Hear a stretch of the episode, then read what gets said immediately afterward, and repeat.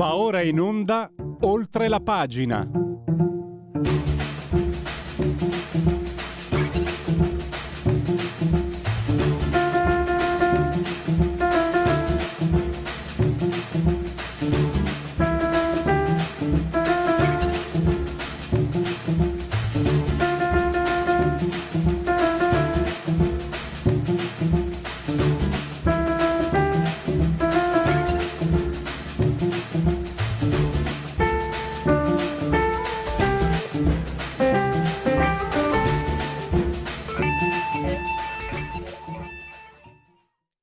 Linea va a Pierluigi Pellegrin.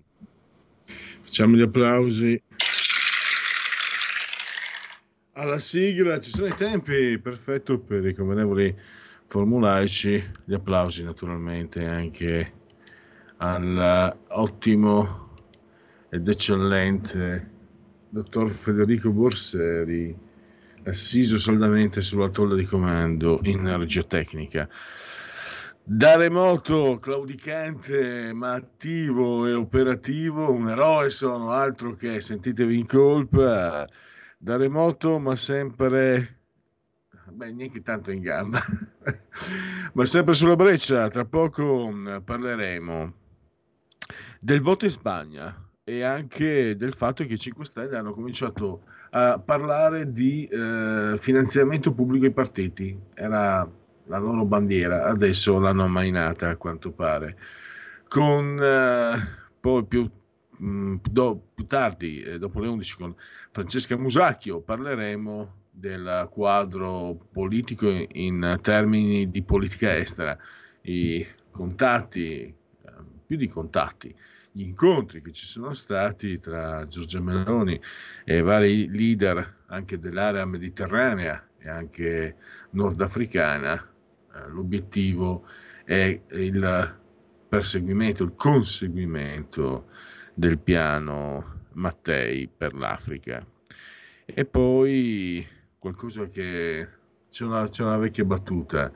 Eh, Giovinetto passa per strada, vede un signore anziano, un vecchio, e gli, un po' claudicante, come me più o meno, gli dice Nonno, brutta cosa la vecchiaia, brutta malattia la vecchiaia. E il nonno gli dice: Ti auguro di non soffrirne mai. Parliamo di anzianità, l'ho messa come battuta. Ci sono dei problemi in estate grossi. Eh, L'Italia ha il rapporto di 1 a 2,5 rispetto alla media europea di posti letto per anziani nelle RSA. Non bisogna colpevolizzare eh, nemmeno le famiglie perché lo dicono i numeri, molti di questi anziani eh, sono purtroppo sono affetti da malattie, la demenza senile tra le più diffuse, quindi eh, non è possibile eh, trattenere l'anziano nella propria, nella propria casa, insomma, cioè, poter assistere l'anziano. I costi sono alti e i soldi sono pochi. Francesca Musacchio, eh, scusate, Laura della Pasqua della Verità ha fatto un quadro.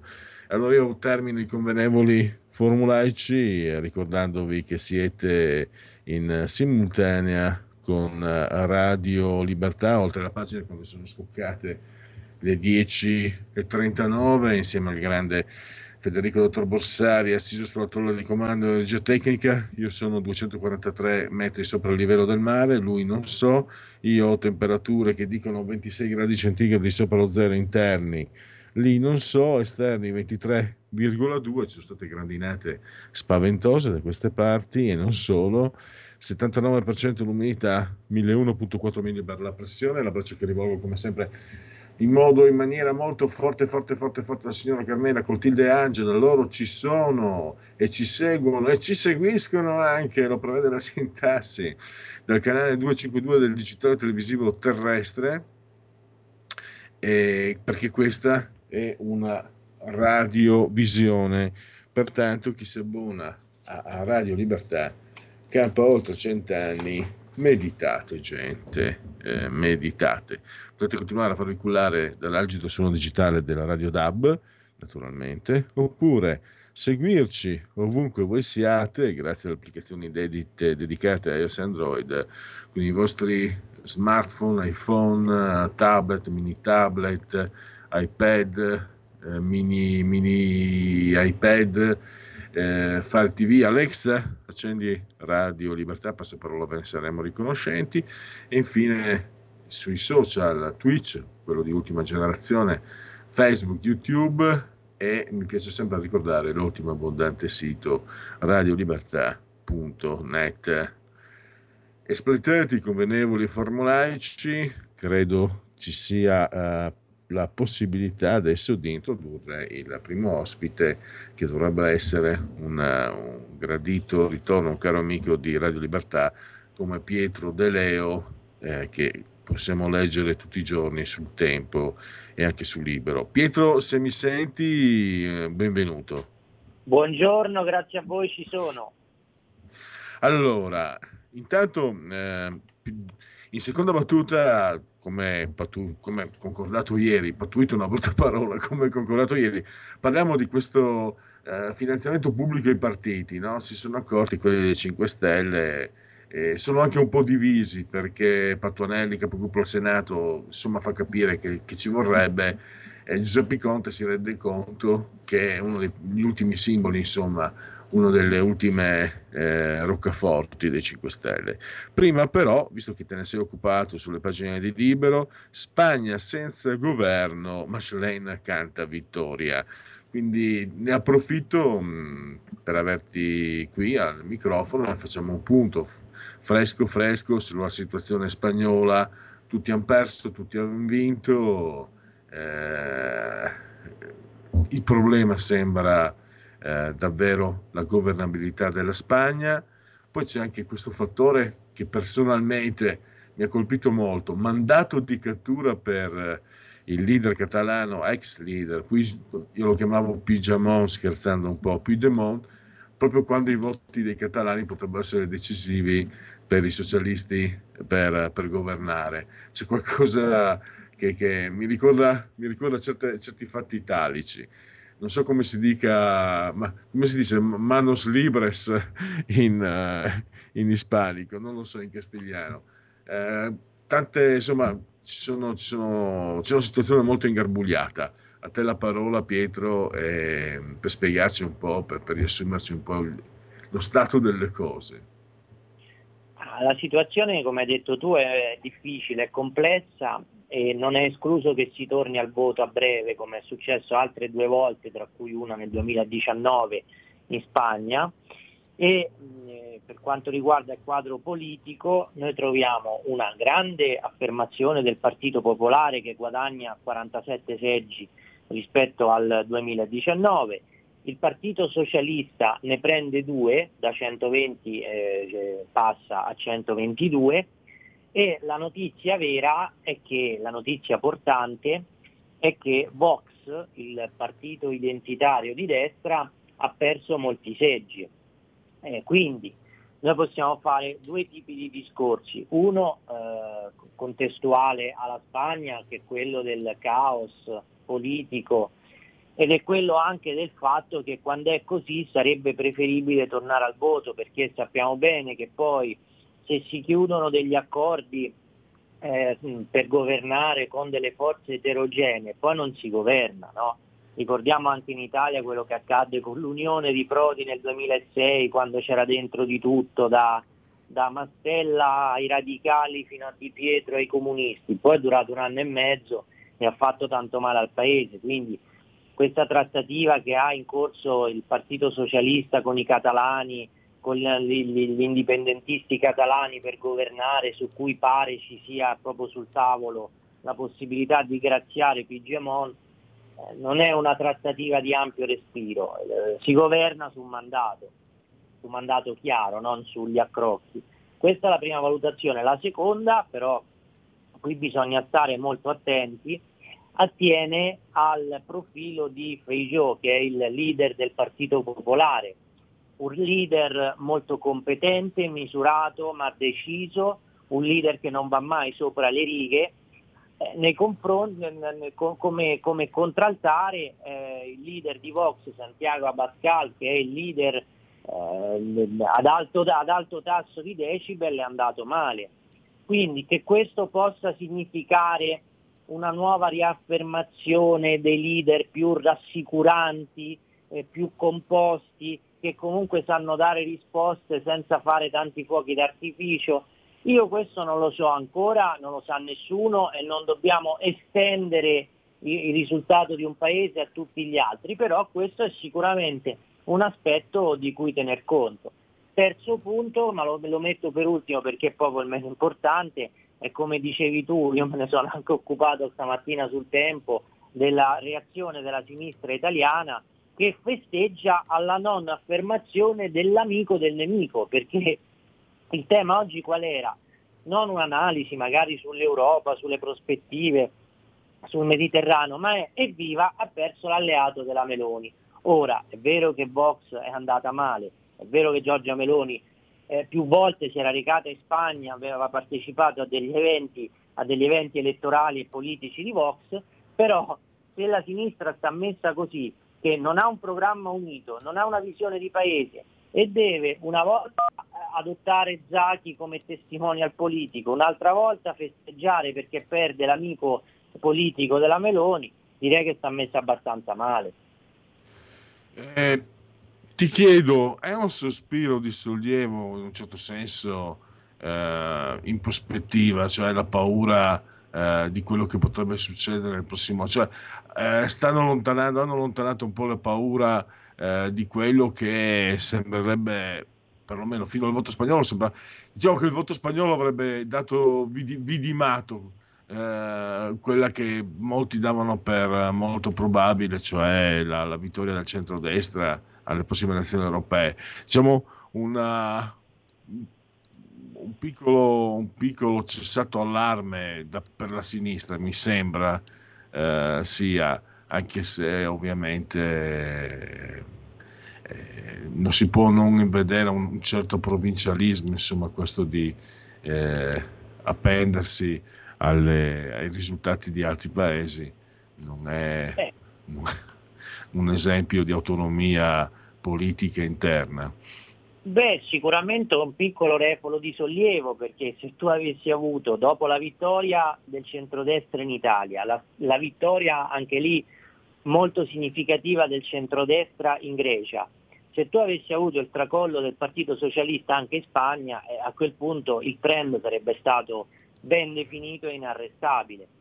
Così, così sicuramente un refolo di, di, di, di, sollievo per la sinistra. Però questo, questa roba qui alla sinistra italiana non cambia nulla, perché la sinistra italiana sta messa talmente male che non riesce, abbiamo visto anche no, questo fine settimana con, eh, a Cesena con eh, il, la riunione della, della corrente tra virgolette Bonaccini dove c'è stato Prodi che ha dato alcuni rilievi interessanti nella sua visione, sicuramente che non è la nostra, ma è, una visione rispettabile, approfondita e ben costruita. Ellis Line neanche c'è stata, neanche c'è stata perché ha preferito andare a fare la, la, simil, la, la passerella con, con Zaki piuttosto che ascoltare una persona che comunque andrebbe ascoltata, perché un docente universitario, due volte presidente del Consiglio, saggista, conferenziere, eh, non mi pare che la Schlein abbia tutto questo capitale umano nel PD.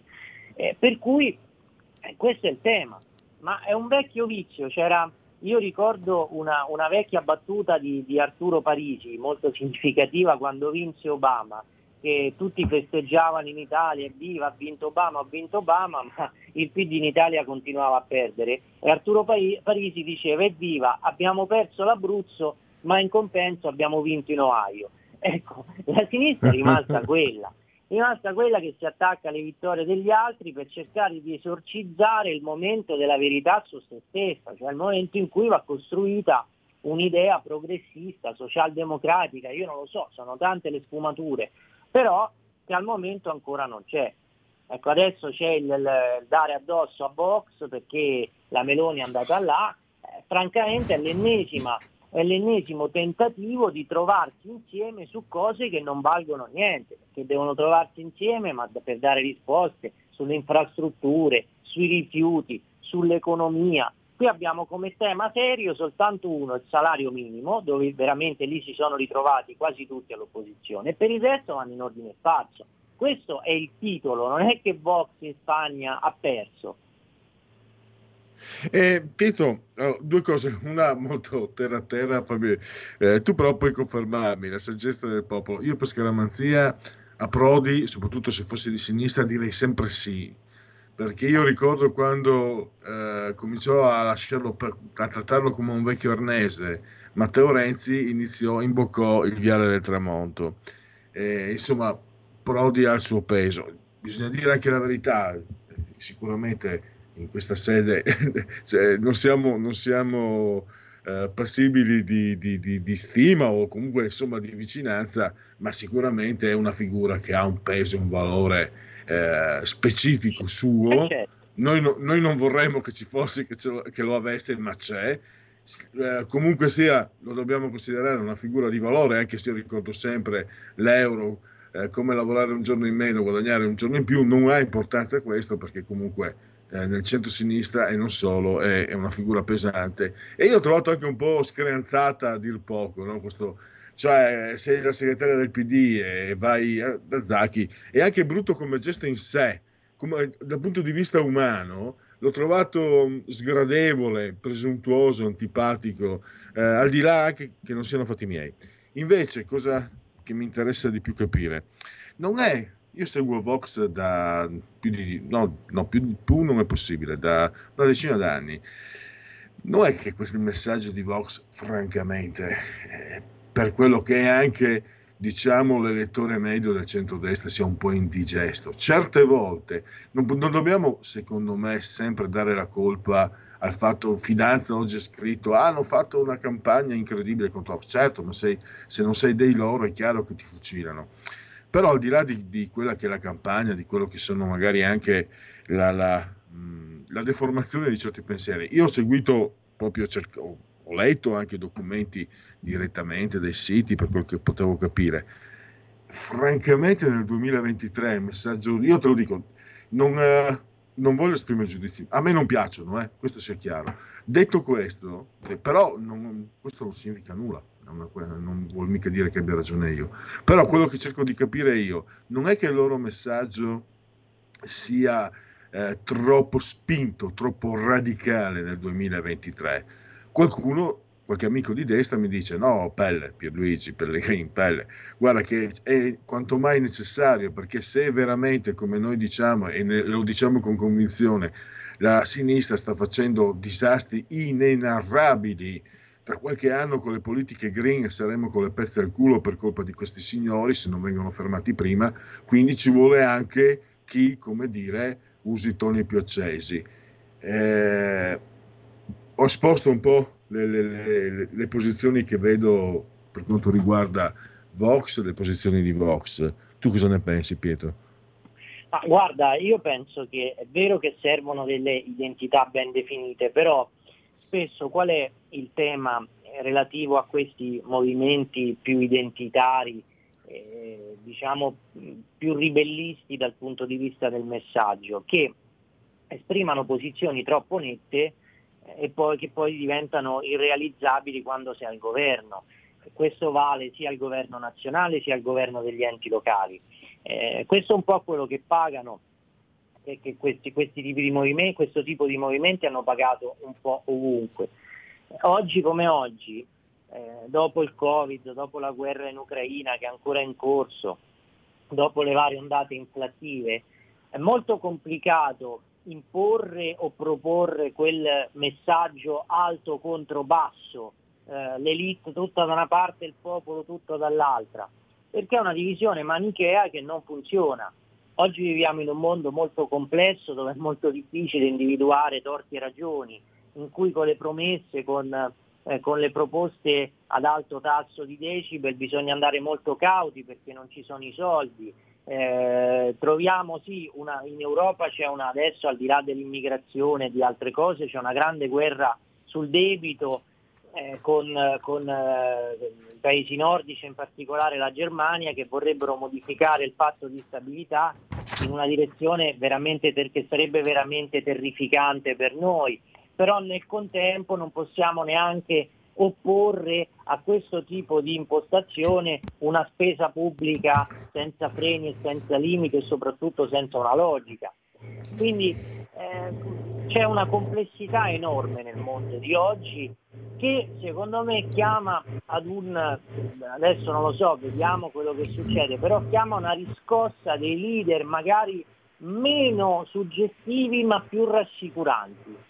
Perché qual è stato il tema, io lo vedo soprattutto in Italia, del furore retorico e del confronto politico di questi anni? Che la gente poi non vota più, perché noi abbiamo un trend in discesa tremendo della, della, dell'affluenza. Quindi ecco, io ragionerei sul fatto che, altri, che, che serve un altro tipo di leadership, ovviamente con le idee chiare, eh, ovviamente con delle posizioni chiare anche nei confronti di tante strutture europee, perché quello che dicevi tu sull'ambiente è una roba inaccettabile, eh, soprattutto una cosa ideologica, ancor più considerando che noi i compiti a casa sul piano ambientale li stiamo facendo e come. Però magari eh, la, la suggestione, troppe suggestioni hanno portato fuori strada.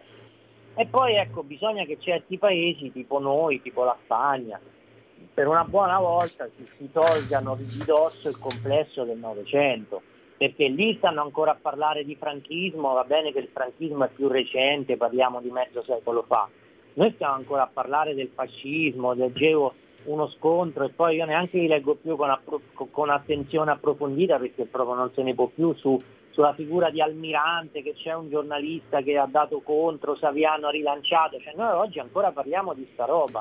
Quando tu hai nel mondo l'intelligenza artificiale, che, che i dati, eh, i flussi migratori, la fame, il grano, noi qui ancora stiamo a parlare del, del, del, del fascismo della, della, prima metà del Novecento, appena dopo la, la seconda. Insomma, bisogna C- fare certo. soluzione secondo me. Credo, credo che avesse boh, 8-9 anni Giorgia Meloni quando è scomparso Giorgio Almirante, quindi... Ma torniamo adesso invece a, a quell'altro argomento che, mh, che hai seguito ieri l'altro. Eh, il finanziamento pubblico ai partiti. Patuanelli, che è considerato una delle menti più lucide dei 5 Stelle, uno dei più affidabili, uno dei più seri, correggimi se sbaglio, ex ministro, presidente dei senatori, ha parlato in un'intervista, credo il Corriere, ha parlato del finanziamento pubblico ai partiti. Mi ha stupito questa frase che, no, che ho ritrovato anche, è riportata anche nel tuo articolo.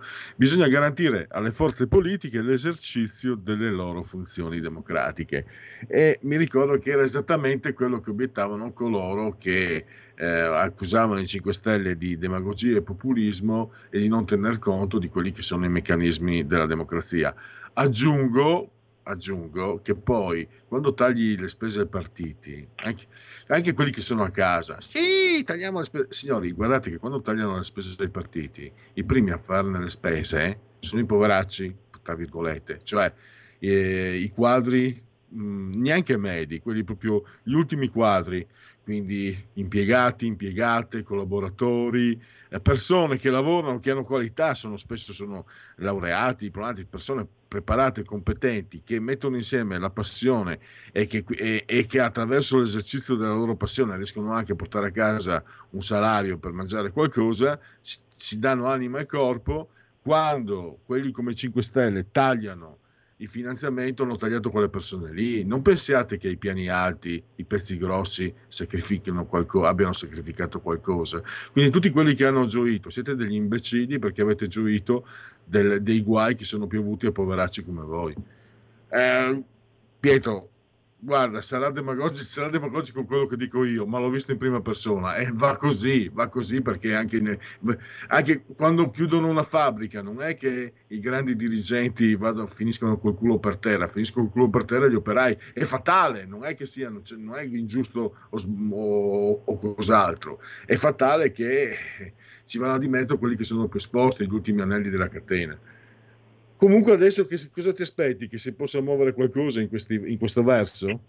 Ma magari se ne riparlerà. Conte alla stoppata in maniera molto perentoria, anche perché quello del taglio dei costi della politica è uno dei mantra originali del Movimento 5 Stelle. Siccome il Movimento 5 Stelle in questo momento fatica a, a, a schiodarsi, nonostante sia all'opposizione, dalla sua percentuale, è chiaro che Conte non vuole abbandonare un retaggio, ma Patuanelli tocca un tema molto vero, un tema molto vero che, che, che però di cui possiamo attribuire la colpa a tutta la politica, perché che cosa successe nel, nel 2013? Nel 2013 successe che onde, evita, onde togliere ossigeno ai, ai 5 Stelle con le loro follie eh, demagogiche anticasta che mm, nascevano sicuramente da delle storture ma mm, non erano soluzioni valide, eh, hanno impoverito la democrazia.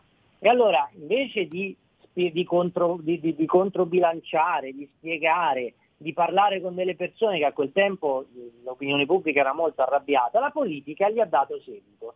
E allora abbiamo avuto il, il, l'abolizione del finanziamento dei costi della politica, eh, finanziamento ai partiti nel 2013, poi abbiamo avuto il taglio dei parlamentari, altra cosa inutile sul piano del, del, miglioramento delle finanze pubbliche, ma dannosa per la democrazia, per la rappresentatività e per i lavori parlamentari che sono diventati difficili da gestire.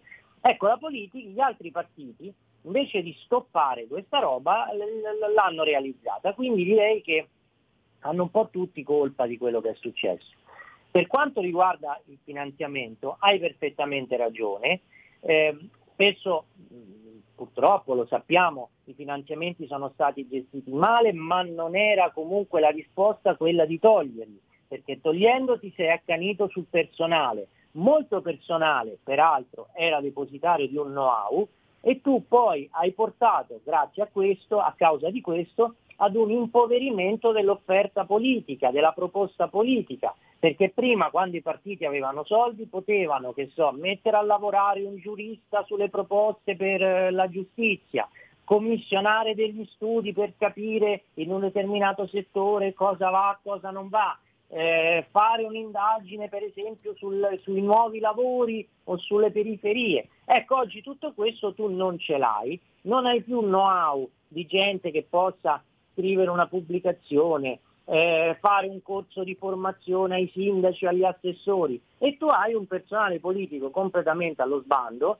che dal, cent- dal centro un po' meno ma anche al centro in periferia è un disastro, non sanno interpretare il loro ruolo, non sanno neanche gli strumenti che, che, che hanno a disposizione nel loro ruolo e hai la cattiva amministrazione. E torniamo sempre all'inizio, se non sai dare delle risposte, poi la gente la volta dopo non ti vota. Quindi questi signori che a quel tempo facevano moralismo, eccetera, hanno fatto dei guasti tremendi, hanno fatto dei guasti tremendi. Oggi di finanziamento è ovvio che è difficile riparlare, perché se se ne parlasse poi le persone eh, avrebbero la tendenza secondo me un po' a semplificare, no? ah si ridanno i soldi che poi li sprecano, però è un tema vero, è un tema vero, certo. un tema che, che ha fatto bene Patuanelli a sollevarlo. Pietro, devo, devo, chiudere, tra l'altro ti ringrazio perché hai spiegato veramente bene quello che io avevo un po', mi ero, mi ero fatto sfuggire ex abrupto, però l'hai spiegato benissimo tu, aggiungo che servivano quei soldi anche, io parlo per casa mia, la Lega... Eh, è riuscita comunque a stare a galla, ma le sedi della Lega servivano anche certo. per l'incontro di tante persone, anziani, ma giovani, persone che magari altrove non avevano l'occasione di scambiarsi, ma non solo di politica, si parlava di tutto, si parlava, si parlava di libri, di filosofia, di calcio, tra, tra, uomini, lo posso dire, si parlava anche di donne, succedeva, si parlava di cinema, era un luogo di incontro molto, molto creativo, molto, anche per certi aspetti formativo, perché poi alla fine si parlava soprattutto di politica. Quello era il finanziamento dei partiti. Ma cosa vuoi che gliene freghi quegli imbecilli lì? Perché quegli imbecilli lì di questo non gliene importa nulla. Poi abbiamo visto chi sono, no? Quelli che non sono stati candidati perché nella seconda elezione si sono fatti assumere in un modo o nell'altro 10-15 mila euro, quindi peggio dei peggio, molto peggio dei peggiori che loro additavano. Questo sfogo lasciate che me lo permettete, come dicevo di squallo. Pietro, tante grazie, grazie ver- veramente, a risentirci prestissimo. A presto, buon proseguimento. I film sono sogni che non dimenticherai mai. Che genere di film faremo? Movie Time, la magia del cinema ogni sabato dalle ore 16. Qual è stata la tua parte preferita? Radio Libertà, la tua radio. È impossibile. Solo se pensi che lo sia. Non è meraviglioso? Stai ascoltando Radio Libertà. la tua voce libera, senza filtri né censura. La tua radio.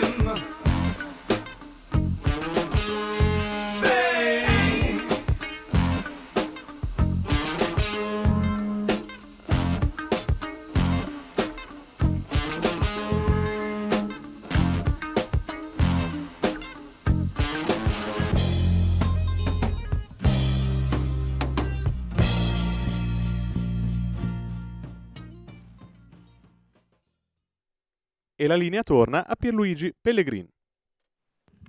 Grazie al grande dottor Federico Borseri. Eh, Radio Libertà, oltre la pagina, credo che eh, sia già in collegamento Francesca Musacchio, direttore di OCS.report e anche collaboratrice del Tempo.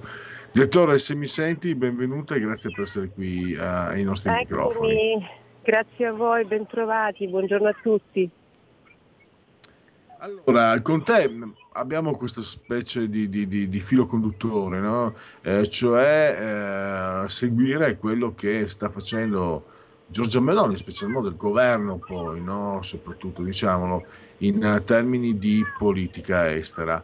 Io, eh, proprio anche seguendo i tuoi articoli con attenzione, eh, Francesca, mh, cercando di essere il più equilibrato possibile, mi sembra di intravedere per eh, la prima volta dopo tanto tempo, una più di vent'anni forse, forse dai tempi del primo governo Prodi forse, che eh, si vede una reale, una continuità.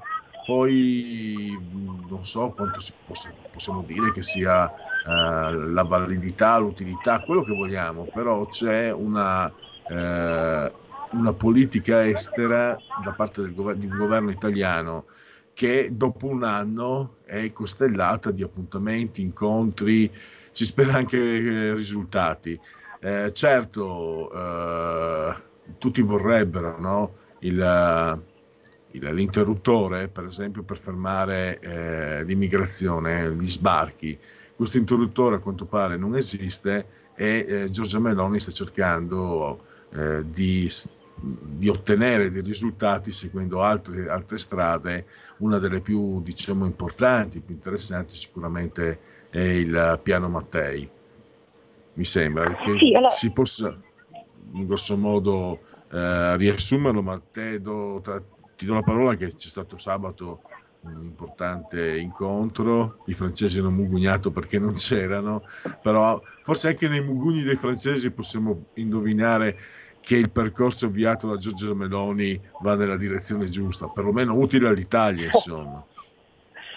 Ma guarda, allora, eh, in linea generale eh, l'impegno di Giorgio Meloni in politica estera non può che essere visto positivamente. Dopodiché sui risultati è chiaro che non, non possiamo sapere a che cosa ci porteranno, nell'immediato qualcosa si vede, ma probabilmente ci saranno dei risultati nel medio-lungo periodo. Però sicuramente, sicuramente l'impegno in politica estera ritengo sia importantissimo, non soltanto per i migranti, però in questo momento ci occupiamo di questo problema che evidentemente si è ingigantito negli ultimi mesi, nell'ultimo anno e visto che fino ad ora, fino al governo diciamo, precedente a quello della Meloni, tutte le politiche messe in campo dai governi precedenti sono stati fallimentari, okay? non hanno fermato i migranti. Bene. Quindi a questo punto io direi che anche i detrattori della Meloni, per carità, eh, non, non, sono qui con il compito di difendere questo governo, ci mancherebbe altro, sono qui per, io faccio la giornalista, quindi non ho, ehm, come dire, non spetta a me dover giudicare politicamente o ideologicamente più corretto, io mi attengo ai fatti. In questo momento le politiche che lei sta tentando di mettere in campo sono delle politiche che fino ad ora sono mancate e vi faccio un esempio concreto. In Libia sappiamo bene cosa ha fatto l'ex ministro degli esteri del, che era lo stesso del governo Draghi del Conte 2. Okay? L'ha, pitato completamente, al di là di, di qualche proclama, di qualche visita, l'azione in Libia è mancata, okay? così come in Libia, così in generale nell'Africa, se non diciamo, quelle attività che fa l'ENI, ma per quanto l'ENI possa essere un'azienda, un'azienda, di Stato, non possiamo e non dobbiamo affidare a l'ENI la diplomazia in Africa, perché fino ad ora i governi precedenti questo hanno fatto. Okay? E l'ENI possiamo criticarla, possiamo... E, e, come dire, sospendiamo i giudizi, però questo l'ha fatto, ok? Con i suoi, diciamo, eh, compiti, con i suoi metodi, con, con i suoi limiti. Forse è arrivato il momento invece di fare politica estera facendola fare politicamente, politicamente. Quante volte abbiamo detto, io ho scritto e ho ripetuto anche nelle tue trasmissioni che in Libia Roma mancava politicamente, ok? Perché Roma, a Roma non si prendevano delle decisioni, non si assumevano degli impegni per provare a stabilizzare, non a stabilizzare perché è chiaro che non può essere solo l'Italia. Mi sentite? Pronto? Sì, sì, sì. Sì, sì. Ah, okay. senti? Sì, sì, pensavo fosse caduta la linea, scusate. Oh no. Quindi non si può, eh, come dire, affidare, ehm, eh, ci siamo detti un sacco di volte che l'Italia mancava in Libia, ok?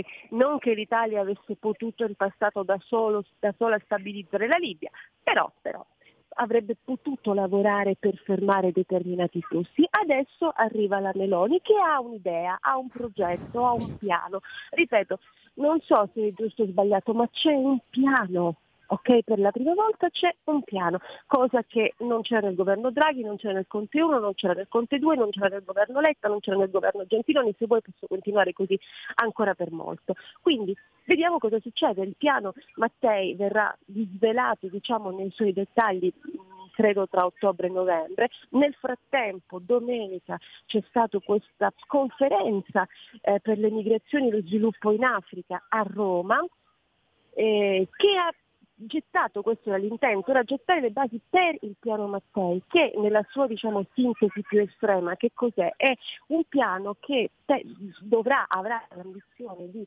ehm, come dire, aiutare l'Africa a svilupparsi economicamente, politicamente, socialmente per evitare che le persone che vivono in Africa siano costrette ad emigrare e quindi con tutto quello che ne consegue, con i morti in mare, i morti nel deserto, le condizioni di vita precarie, eccetera, eccetera, eccetera, eccetera, eccetera, tutto quello che conosciamo così nella quotidianità della cronaca.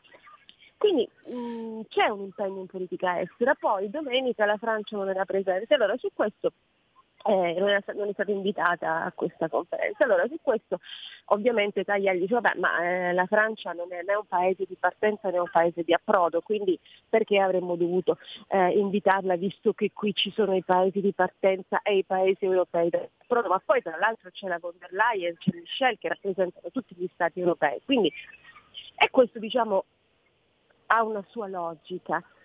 Però se tu vai poi, se andiamo a vedere poi dietro diciamo, questa risposta che Tajani giustamente ha dato, ma questo poteva dire, è un po' strano che non ci sia stata la Francia, perché la Francia proprio in quei paesi del Sahel, quindi l'Africa, il Sahel, l'Africa subsahariana, da dove parte il flusso che arriva in Tunisia, in Libia e poi da lì parte verso l'Italia e l'Europa, fino a qualche anno fa la Francia lì aveva una grande, grandissima influenza, ok?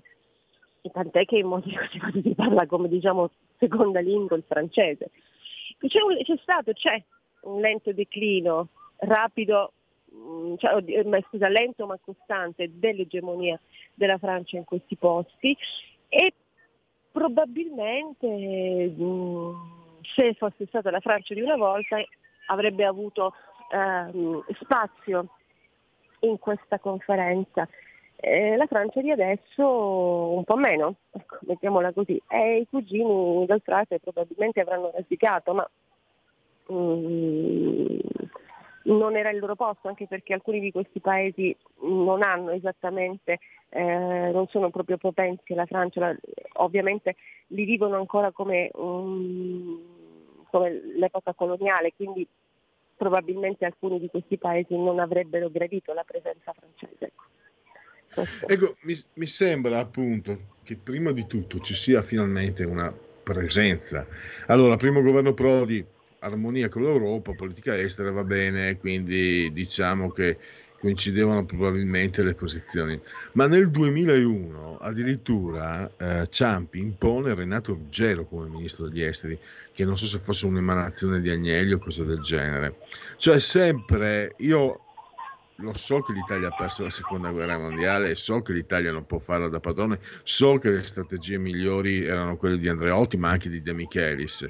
Però appunto eh, non si alza la voce perché tu l'Italia non puoi alzare la voce. Chi crede che di poterlo fare lo faccia, poi ne vedremo le conseguenze, però puoi agire, puoi intervenire, ci sono tanti spazi e puoi portare a casa risultati. Noi abbiamo avuto no, i primi anni 2000 Berlusconi che in virtù dei suoi rapporti personali qualcosa eh, portava a casa, ma non una politica di un governo, non una politica.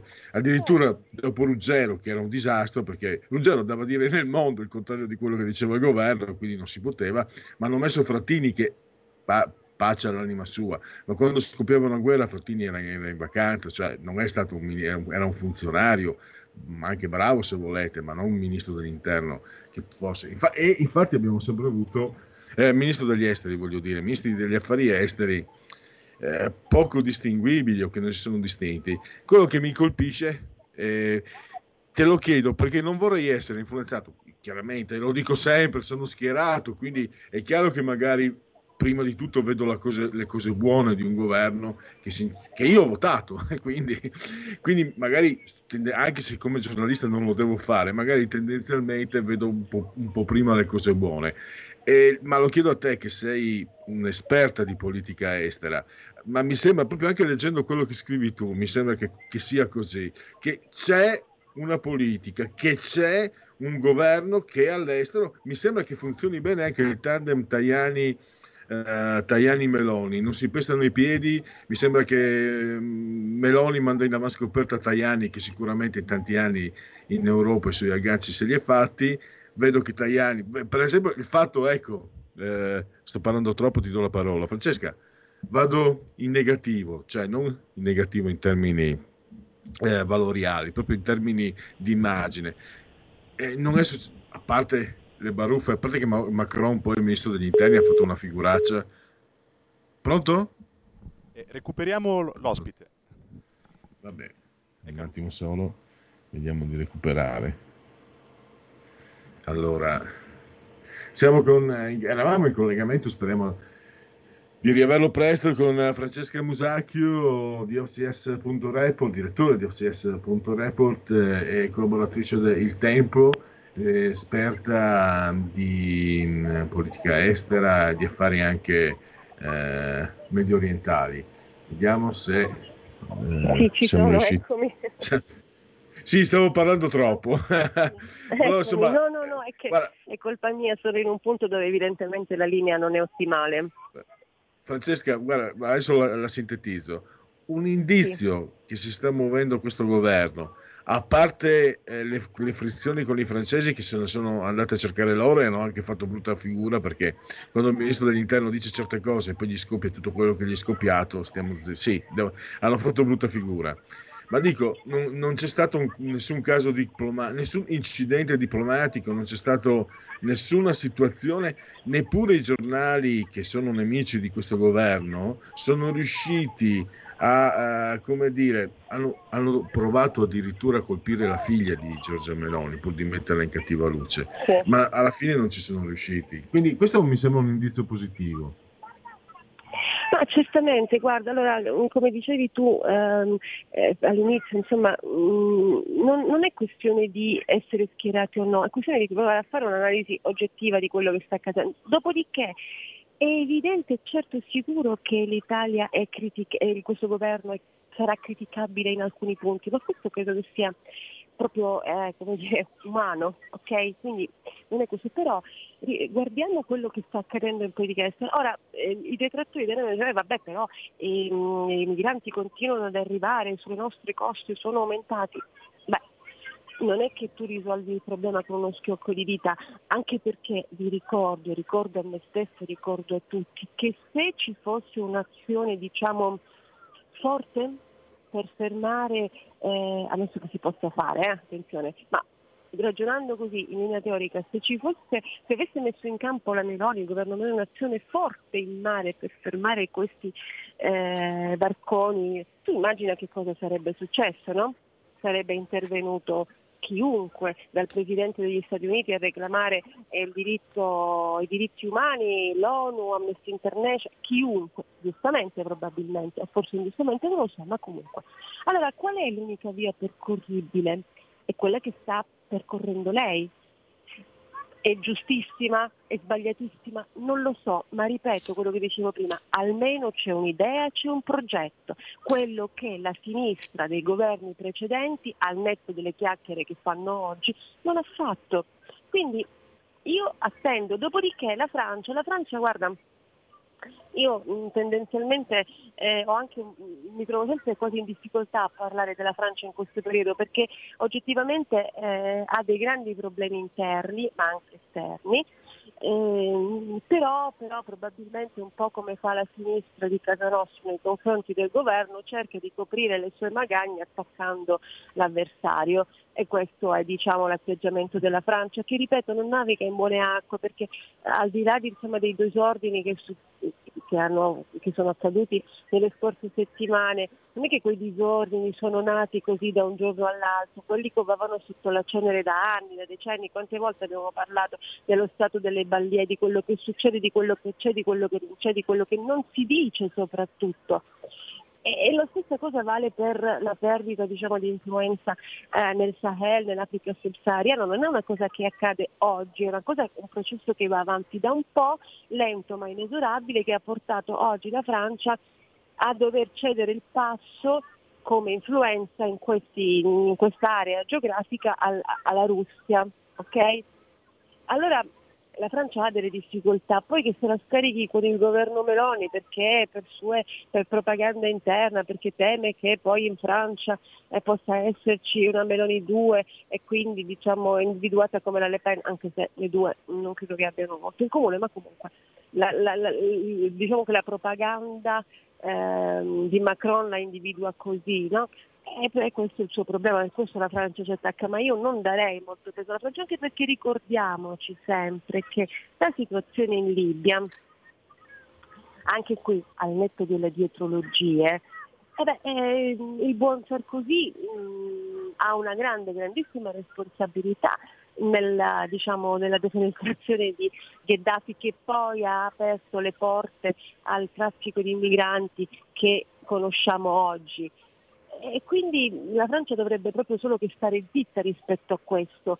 Eh, probabilmente dovrebbe, se avesse diciamo, un cervello politico pensante, dovrebbe stare zitta, accodarsi alle scelte in questo momento dell'Italia, ehm, e provare a supportare un, questo tipo di progetto senza dire altro perché le responsabilità della Francia sono enormi, sono enormi in Libia, sono enormi nel Sahel, nell'Africa subsahariana, sono enormi.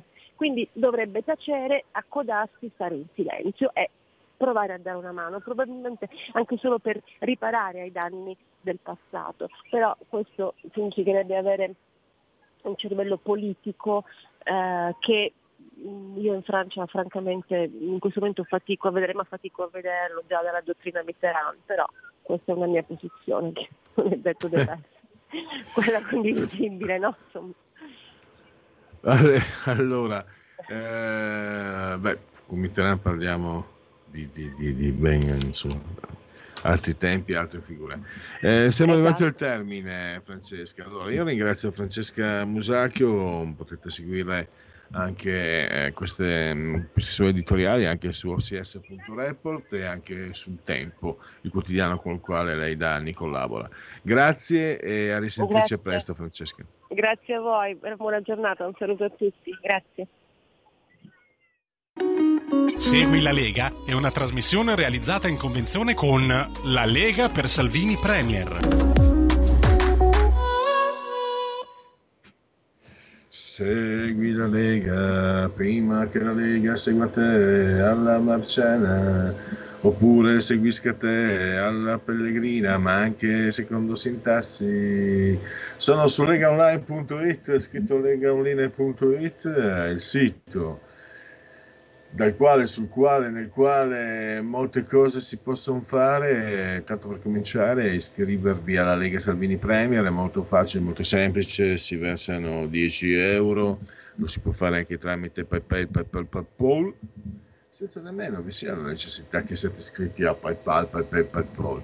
Poi il codice fiscale, gli altri dati richiesti e quindi vi verrà indirizzata la magione, recapitata la magione per via postale, ma se di mezzo ci sono poste italiane, raccomandiamo ampi e infiniti gesti apotropaici alla femminuccia e maschietti e anche tutto il resto, noi siamo inclusivi, siamo LGBT cool, Q, ho detto Q, c'era, forse c'è stato un suono diverso, intendevo Q plus o plus, bisogna vedere se latino o inglese, di più. La tessera Lega Salvini Premia. Poi eh, questo sito vi ricorda anche la domenica 17 settembre Pontida, vi ricordo la firma per, affinché il, eh, l'utero in affitto diventi reato universale. Io non sopporto, come dicono questi qua, lo dicono qua i, i giornalisti di destra eh, lombardi, vado ai matti, vado ai matti, sì anch'io, anch'io come loro vado ai matti. Quando sento questi cialtroni arroganti, che ci hanno insultato, da sempre ci insultano. Qua questo linguaggio volgare, violento, non si dice utero in affitto. Just basta con questo. No, utero in affitto, utero in affitto, utero in affitto, utero in affitto. Sono disposto a, a andare avanti per utero in affitto perché di quello si tratta, per renderlo appunto un reato universale. Poi la, l'attimo, il momento, l'istante più che un istante la posizione di autodeterminazione civica, il 2 per 1000. Noi sono soldi che lo Stato si tiene, anche se sono nostri, noi abbiamo però il potere di, di, di dove spenderli. In questo caso noi offriamo, indichiamo un'opzione politica, cioè la Lega, il 2 per 1000 per la Lega, eh, dichiarazione, nella dichiarazione dei redditi, eh, scelta libera che non ti costa nulla, nella dichiarazione dei redditi scrivi D43, D di Domodossola 4 il brutto voto, i Cavalieri dell'Apocalisse, i fantastici della Marvel, le stagioni, quel che volete voi, tre sempre comunque il numero perfetto. E gli appuntamenti con i protagonisti politici della Lega, i politici, abbiamo alle 12, oggi alle 12, il vicepresidente del, Sena- del Senato, non del Senato, il vicepresidente del Senato, Gianmarco Centinaio all'aria che tira alla 7 alle 12. Edoardo Rixi, il... eh, scusa, perché qua, i vecchietti, bene. Edoardo Rixi, invece, che è vice ministro delle infrastrutture, eh, oggi pomeriggio alle 15.30, timeline Sky TG24, il senatore Massimo Garavaglia, sempre oggi pomeriggio 17.15, economia, la rubrica Sky TG24, l'emittente 17.15, domani ora Antelucana, ora presta, cuore della notte per chi vi parla, Paolo Borchia, l'europarlamentare leghista a Coffee Break sulla 7, eh, domani, sempre ora presta, alle ore 10, l'euro, un altro europarlamentare, Silvia Sardone, Rai News, Rai News 24, il sottosegretario alle imprese Massimo Bitonci, domani pomeriggio alle 17.15 Sky TG 24 e direi che per Segui la Lega sa su fi a Cipicchia, ho sforato di un minuto. Eh, time out. Segui la Lega è una trasmissione realizzata in convenzione con La Lega per Salvini Premier.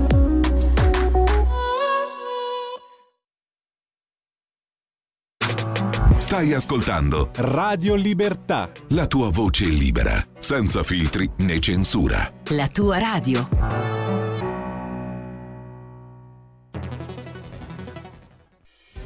Quotidiano di Sicilia, il quotidiano d'Italia, l'informazione che ribalta i luoghi comuni, una vera visione dei fatti, l'Italia vista da sud. Ogni siciliano che vive in Italia e nel mondo è una risorsa, è protagonista della crescita della nostra nazione. Dai forza alla crescita della nostra isola, abbonandoti al QDS digitale più archivio a soli 99 euro annui.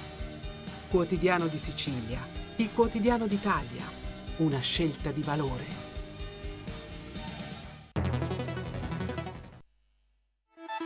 Stai ascoltando Radio Libertà, la tua voce libera, senza filtri né censure, la tua radio.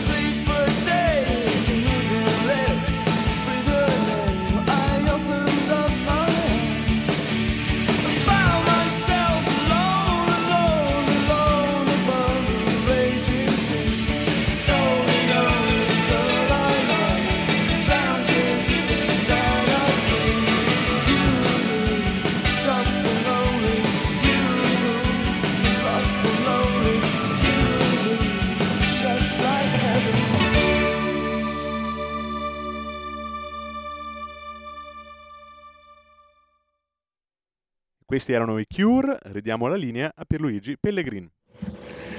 Affinità elettive, uno dei gruppi a me più cari, il gruppo di Robert Smith. E, beh, eh, tutto sommato, gruppo Dark, quindi siamo dalle parti, siamo nella malinconia e dintorni, e sicuramente è un tema che però non deve essere affrontato, quello della terza età, eh, non deve essere affrontato in termini sentimentali. Chi ormai ci sta cadendo dentro, eh, beh, dal punto di vista della salute ci sono ormai dentro di brutto e ormai anagraficamente comincio a avvicinarmi. Eh, magari indulge un po', indulge un po' troppo, anzi, in considerazioni di tipo sentimentale. No, eh, come lo spiegava anche nel discorso del giorno degli anziani lo scorso anno il Papa Francesco, la terza età è un'età eh, che può essere davvero notevole per tutto ciò che comporta in termini di esperienza, di conoscenza e anche di trasmissione agli altri di quello che uno ha imparato. E naturalmente però ci sono anche delle problematiche.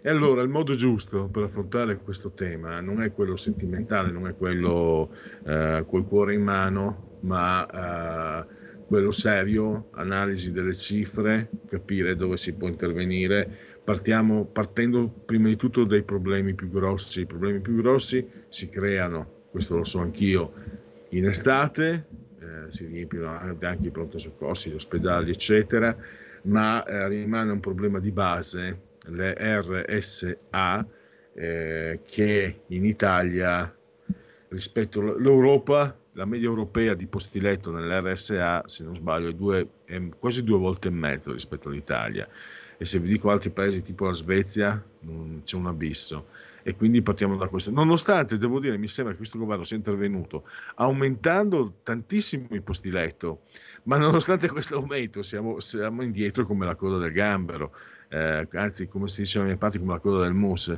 Cioè, nonostante questo governo qualcosa abbia fatto, non è propaganda, è nei numeri, però quel, quel qualcosa che ha fatto eh, tiene la, l'Italia agli ultimissimi posti.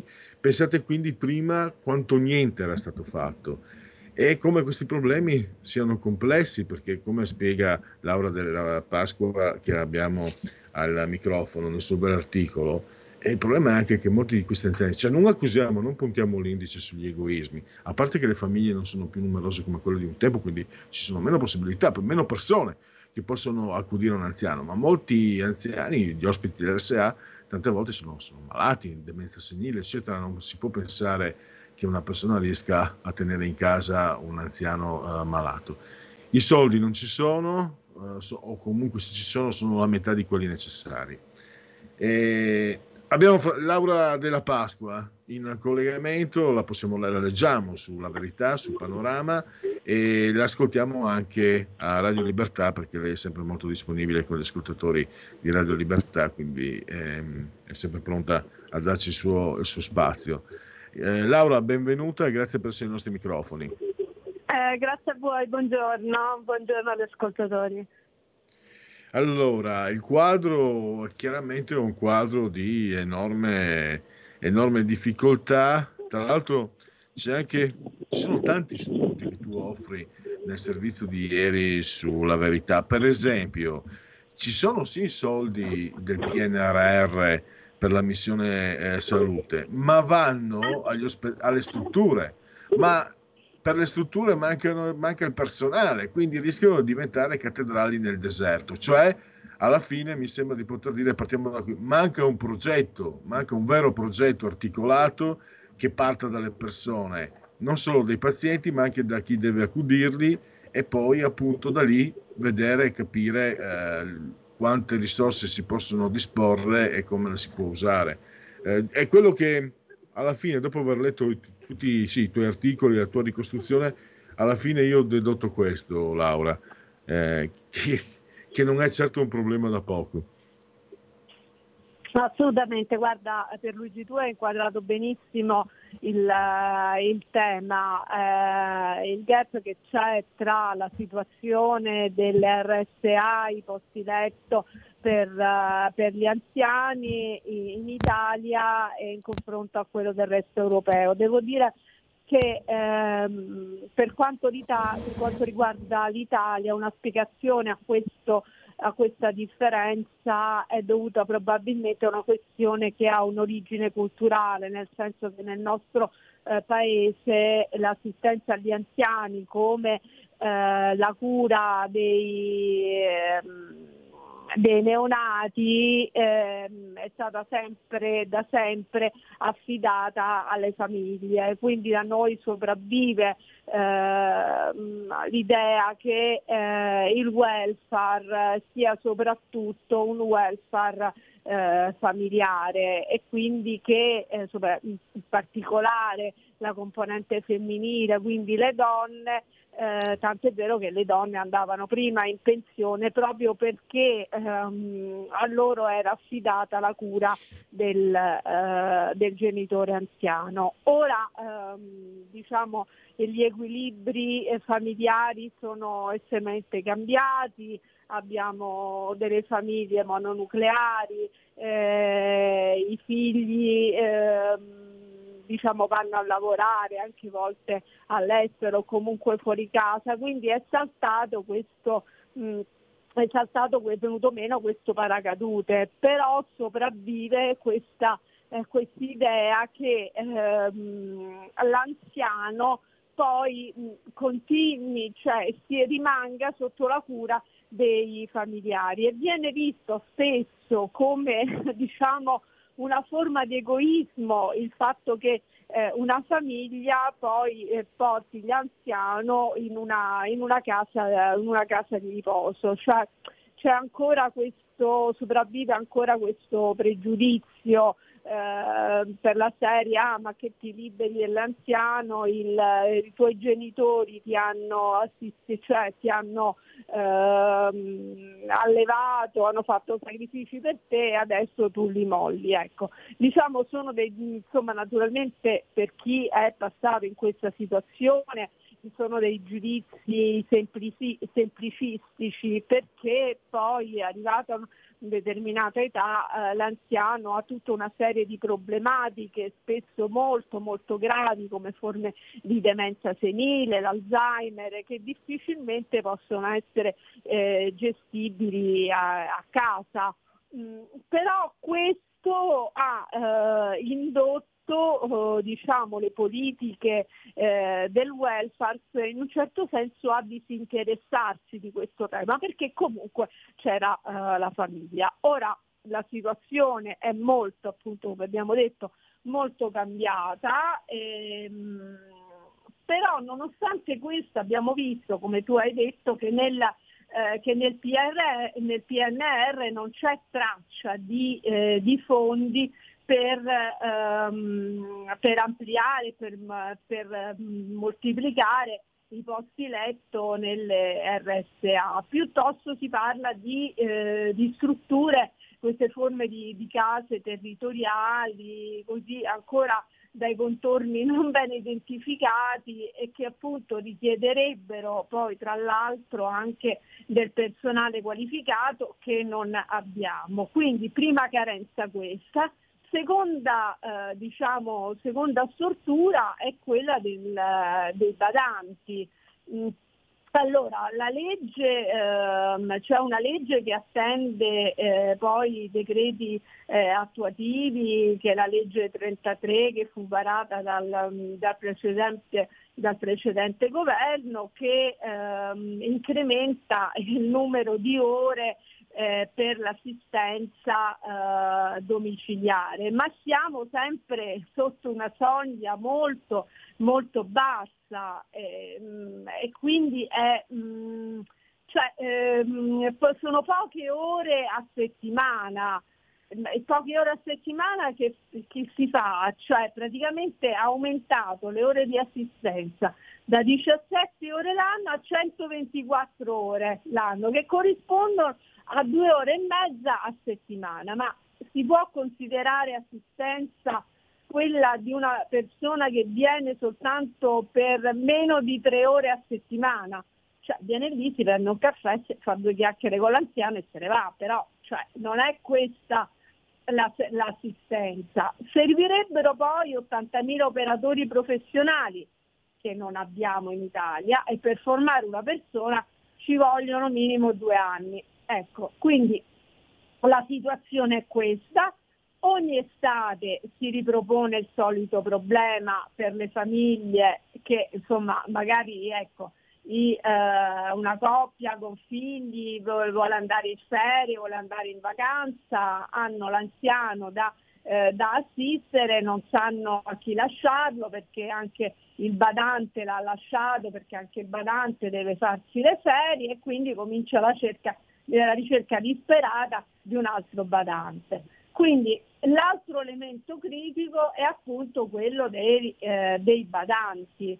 Allora, eh, i contrattualizzati rappresentano soltanto una minima parte, cioè sono 450.000 eh, persone, ma noi sappiamo che c'è un sottobosco che è molto molto ampio che è rappresentato dagli eh, irregolari, dal lavoro nero. Ma questi badanti poi non sono nemmeno personale qualificato. Sappiamo che spesso la figura del badante è quella del, eh, dell'immigrata di un paese dell'est o delle Filippine che trova nella, nel lavoro come, appunto, come assistenza all'anziano l'unica forma di sopravvivenza, ma non ha una specializzazione, non ha, eh, non ha una formazione. D'accanto suo ha il fatto che eh, è disponibile e, e spesso offre eh, una, uh, si offre ad un, uh, ad un costo che è inferiore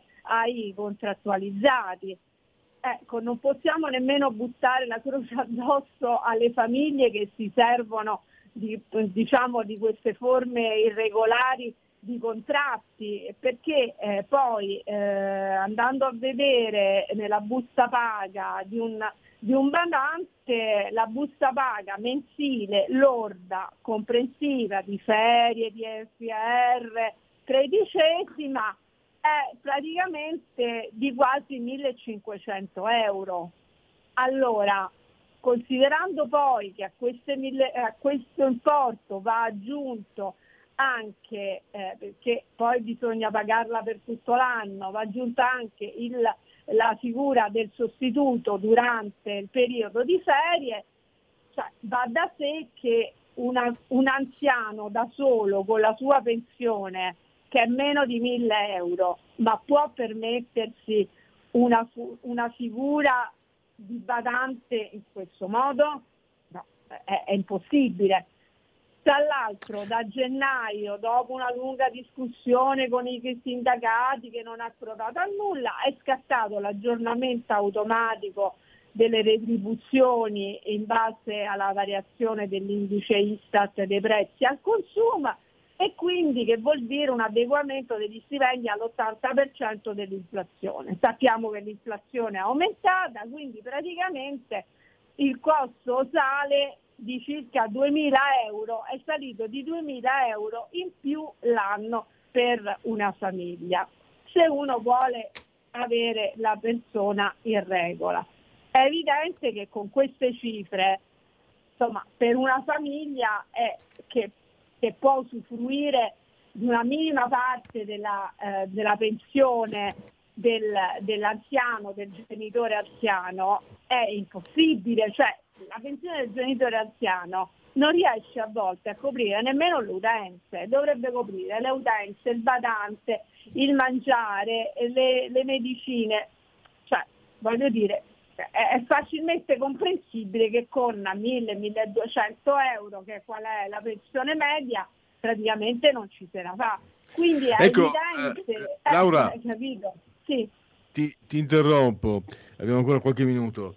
La prendo larga ho visto recentemente, ho avuto la conferma di, di, una certa malafede da parte di certa informazione eh, sai, eh, Radio Libertà, Radio Padania è molto vicino alla Lega, eccetera, le accuse di ehm, demagogia, di populismo, come se grandinasse da sempre, da quando è nata la Lega.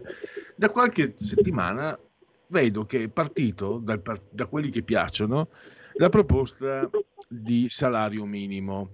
Allora tu puoi capire Laura che un ex operaio come me è viva il salario minimo, poi però ho voluto io confrontarmi, cioè ho voluto per mestiere anche, per lavoro, ma per capirne di più, tu ti confronti con le persone che, che, che, che, conoscono i meccanismi, che conoscono i problemi, eccetera, ti dicono guarda, il salario minimo è un disastro. E eh, come ha detto in un'intervista Riccardo Illi di Ellis Lane, ha detto Ellis Lane è una iattura per il PD.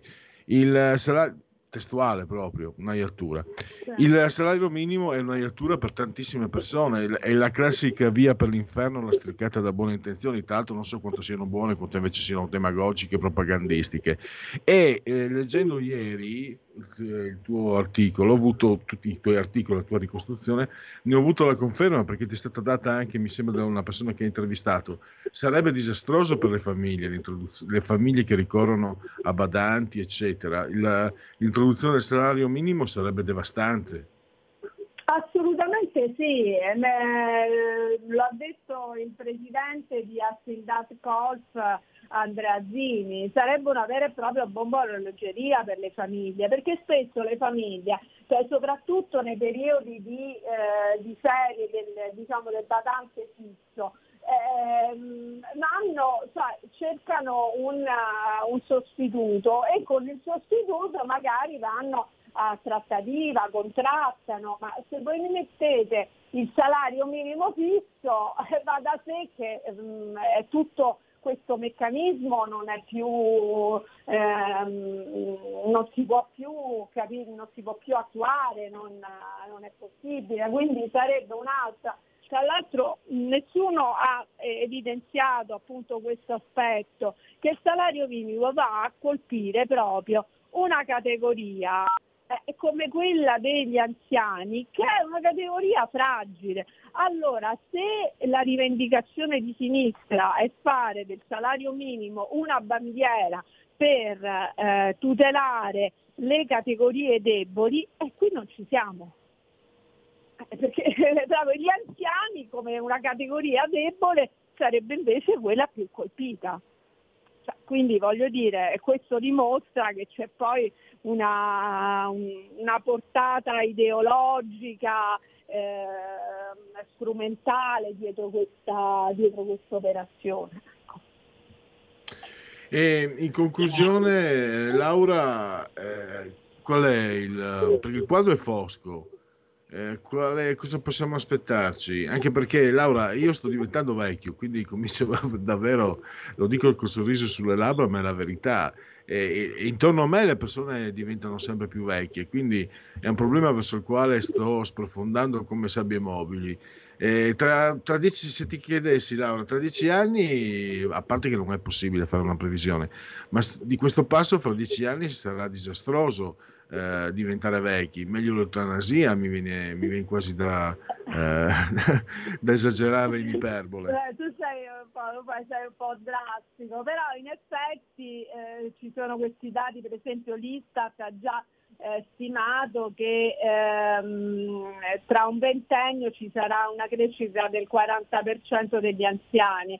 Adesso dal momento che appunto il PNR ha ignorato il discorso dell'RSA, ehm, le categorie si aspettano che succeda qualcosa in, segno, in sede di legge di bilancio, anche se lì le aspettative sono sono molto alte da diversi settori, quindi insomma diciamo poi sappiamo che eh, la coperta è corta, eh, quindi poco si però è un tema, è un tema all'attenzione assolutamente, un tema, di, eh, un tema emergenziale, non, anche perché poi l'anziano voglio dire che non, che non, ha, che non ha assistenza, eh, poi finisce per avere come uno, unico punto di riferimento l'ospedale. Ci sono appunto segnalazioni in continuazione di, eh, di persone che, che eh, vengono ricoverate eh, in ospedale, magari appunto perché hanno delle, mh, delle emergenze nel momento in cui stanno meglio, l'ospedale non le può dimettere perché non sanno dove andare. Eh, ma non, eh, così non è mm, cioè non, non, è, non, è, possibile, ecco, diventa e siamo una società sempre più, eh, sempre più anziana, l'anziano è vero che viviamo tanto, viviamo a lungo, eh, la popolazione italiana è una popolazione longeva, ma eh, poi bisogna vedere come, come si, in che condizioni si arriva a oltre 80 anni. E certo. Eh, diciamo più oltre, oltre, la metà della popolazione anziana eh, non è autosufficiente quindi non si può più pensare che la famiglia si faccia carico di questo problema, anche mm. perché appunto le famiglie, eh, dire, nel senso tradizionale del termine, adesso voglio dire anche un istituto in via di estinzione. Ecco. Siamo alla conclusione. Eh, saluto e ringrazio davvero Laura della Pasqua. Eh, domani credo che troveremo un tuo articolo su Panorama, un, un tuo servizio, immagino. O sbaglio? Sì, okay. grazie mille a voi e buona giornata. Perfetto, grazie. Allora andiamo velocemente. Eh, allora, termina condivisione. Eh, termina la condivisione. Conferma interruzione condivisione. Andiamo rapidissimamente. Allora, scusate su, abbiamo un sondaggio da leggervi velocemente. Apriti Sesamo, anzi apriti cartella. E poi non lo so, eh, Federico, cosa facciamo? Lo facciamo con, con, la sigla. Allora, Ipsos, riforma della giustizia. Eh, Unplugged. Unplugged. Allora, cosa, dico, cosa dice la gente? eh, abuso d'ufficio, giudizio, eliminazione dell'abuso d'ufficio, positivo 25, 47 eh, la riforma è utile per il 27, peggiora le cose per il 40, quindi insomma un certo tipo di propaganda ha avuto il suo, uh, il suo successo.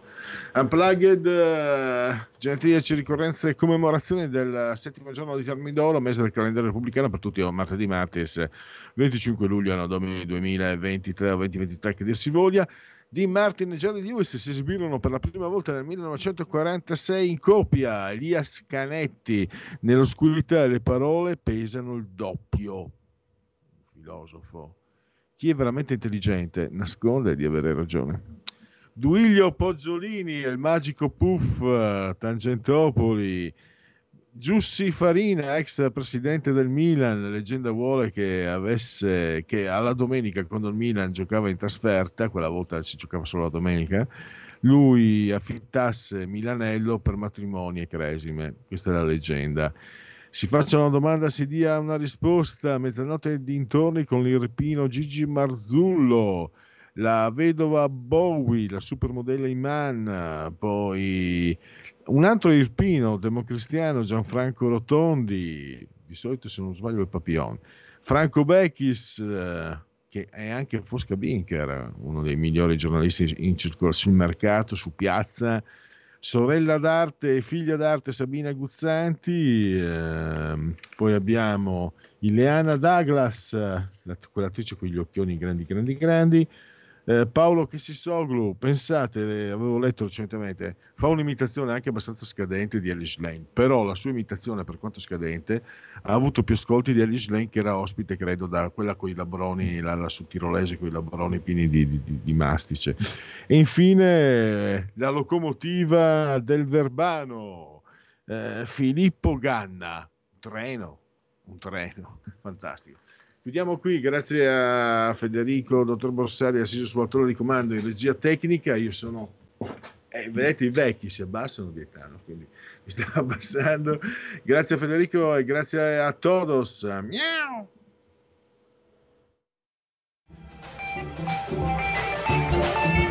Avete ascoltato oltre la pagina.